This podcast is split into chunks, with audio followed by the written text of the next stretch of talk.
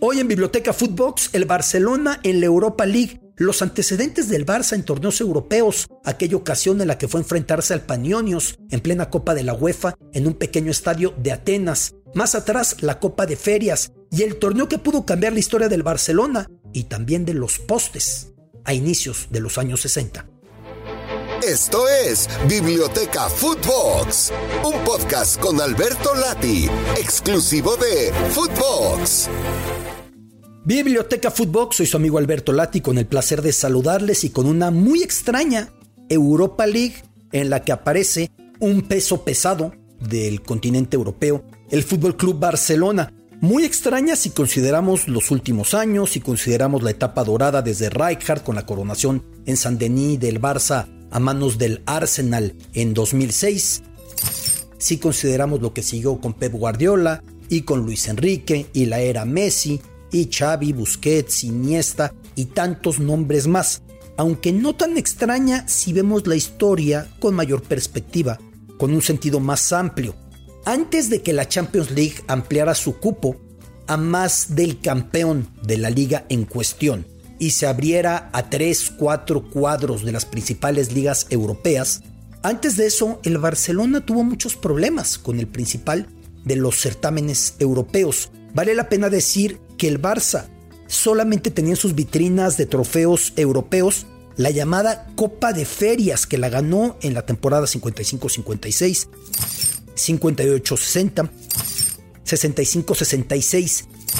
¿Qué era esa Copa de Ferias? Un torneo de lo más curioso, organizado por las ciudades que tenían una de esas exposiciones comerciales, exhibiciones comerciales anuales, esas ferias. Y en la Copa de Ferias, de entrada, no participaban clubes de fútbol, sino que lo hacían ciudades de fútbol. ¿A qué me refiero con esto?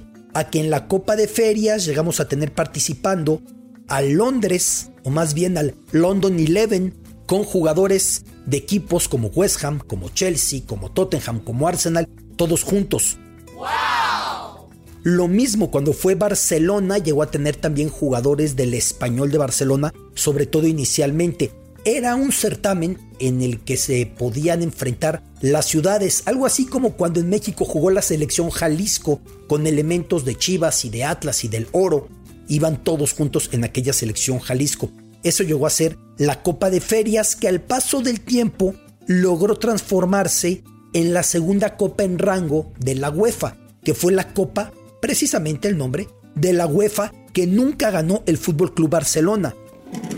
El Barça ganaría tres copas de ferias y ganaría también la Recopa Europea, que era la que congregaba a los campeones de copa de cada país. De hecho, la última vez que la ganó fue en la única temporada de, del gran Ronaldo Nazario con el Barcelona, la 96-97, un Barça que era espectacular y que se impuso en aquella final nada menos que al París Saint-Germain que tenía como futbolistas a Leonardo, hoy su dirigente, que tenía como crack a Raí, el gran mediocampista brasileño, que tenía el portero Bernard Lamá en aquel momento, aquella recopa europea que terminó dirimida de esa manera, con la coronación del Barça frente al Paris Saint-Germain. Por supuesto, el gol del Barça fue obra de Ronaldo Nazario, un equipo con Víctor Bahía, el portugués, y con Albert Ferrer el lateral, y con Adelardo el asturiano y Couto en la central, con Sergi Barjuan por el costado, con Pep Guardiola en el medio campo acompañado por Gica Popescu, el rumano, Iván de la Peña, que luego iría a Italia y no jugaría mucho y terminaría en el español,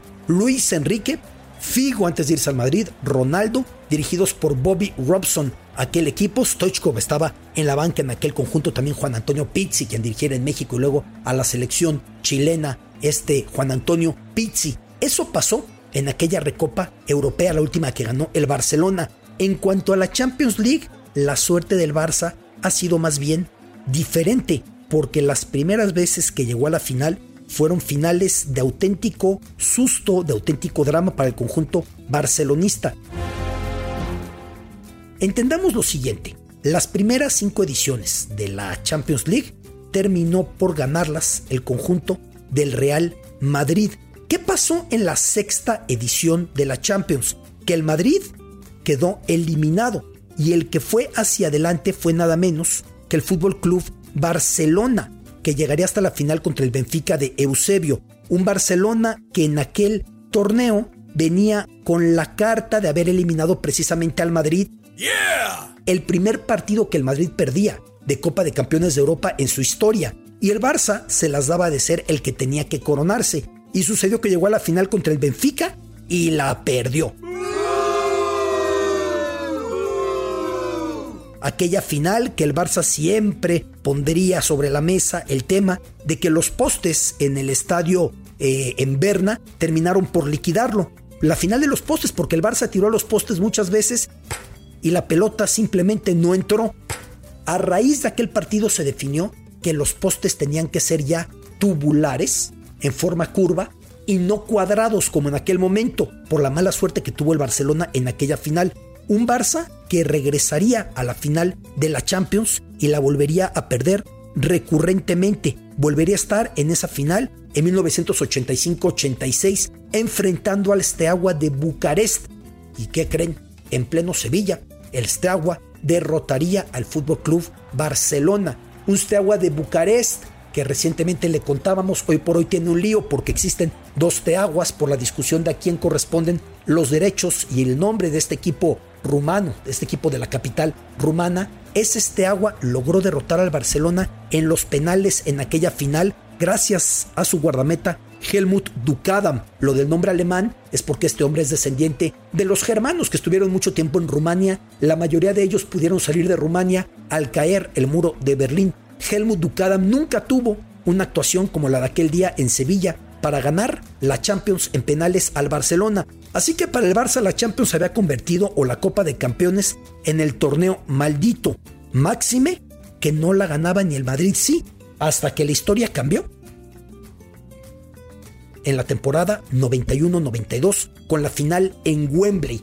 Aquella coronación barcelonista en la final de Wembley cambiaría todo frente a la Sampdoria de Génova y el gol del héroe que fue convertido en villano recientemente, Ronald Koeman, porque aquella final de Copa de Campeones de la temporada 91-92 en Londres, Inglaterra, se fue a la largue con marcador de 0 por 0 se temía que el fantasma de Helmut Dukadam, el guardameta rumano de seis años antes, apareciera en aquellos penales y antes de los penales, en tiempos extra, un disparo de tiro libre de Ronald Koeman se transformó en la coronación barcelonista por primera vez.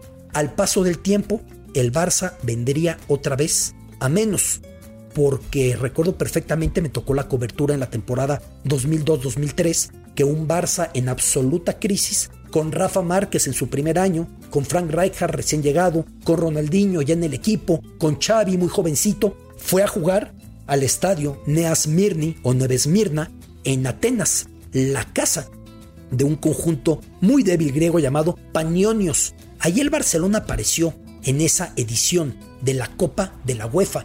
Avanzó y terminó siendo eliminado por el Celtic de Glasgow en esa Copa de la UEFA. A ese grado, la descomposición del Barça en aquel momento. Un Barça al que le costó mucho trabajo tener cierta hegemonía europea tras haber tenido los mejores futbolistas como Ladislao Kubala, como en su momento Johan Cruyff, como Diego Armando Maradona, todos ellos pasando por el club sin el trofeo máximo, el mismo Ronaldo Nazario, historia que cambiaría con el gol de Kuman y que después sería más asiduo ganando la Champions ya con el título de Rijkaard en Saint-Denis y los de Guardiola y el de Luis Enrique. Se enfrenta al Nápoles, una ciudad a la que está perfectamente vinculada en términos de historia, en términos de lazos y de antigüedad, porque si usted sale de Barcelona, del puerto barcelonés, en línea recta, casi llega nada menos que hasta Nápoles. De hecho, en algún momento, el reino de Aragón,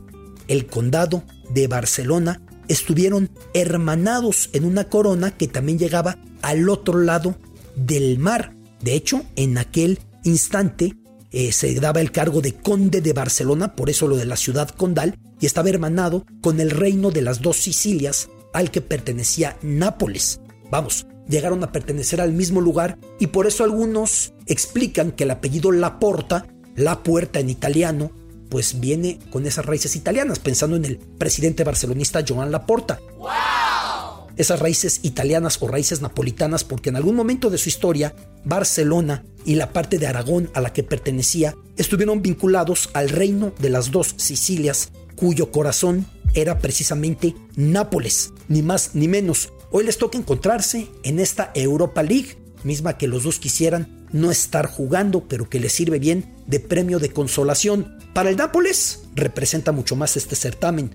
Para el Barcelona, viendo de soslayo lo que pasa en la Champions League, con otro glamour, con otros millones, con otras cantidades, con otra importancia. Así que el Barça va a la Europa League. Si dice hoy que le sabe a poco, vale la pena repetir que el Barça apenas fue campeón de la Copa de Campeones de Europa, la actual Champions League, a fines de siglo, ya en el año 1992, y que el Barça antes de eso destacó ni siquiera en la Copa de la UEFA, en la Copa de Ferias en la que de entrada no competían clubes, sino ciudades, con los mejores futbolistas de cada equipo de esa ciudad en particular, como aquel London Eleven al que me he referido antes en esta biblioteca Footbox. Esto es Biblioteca Footbox, un podcast con Alberto Lati, exclusivo de Footbox.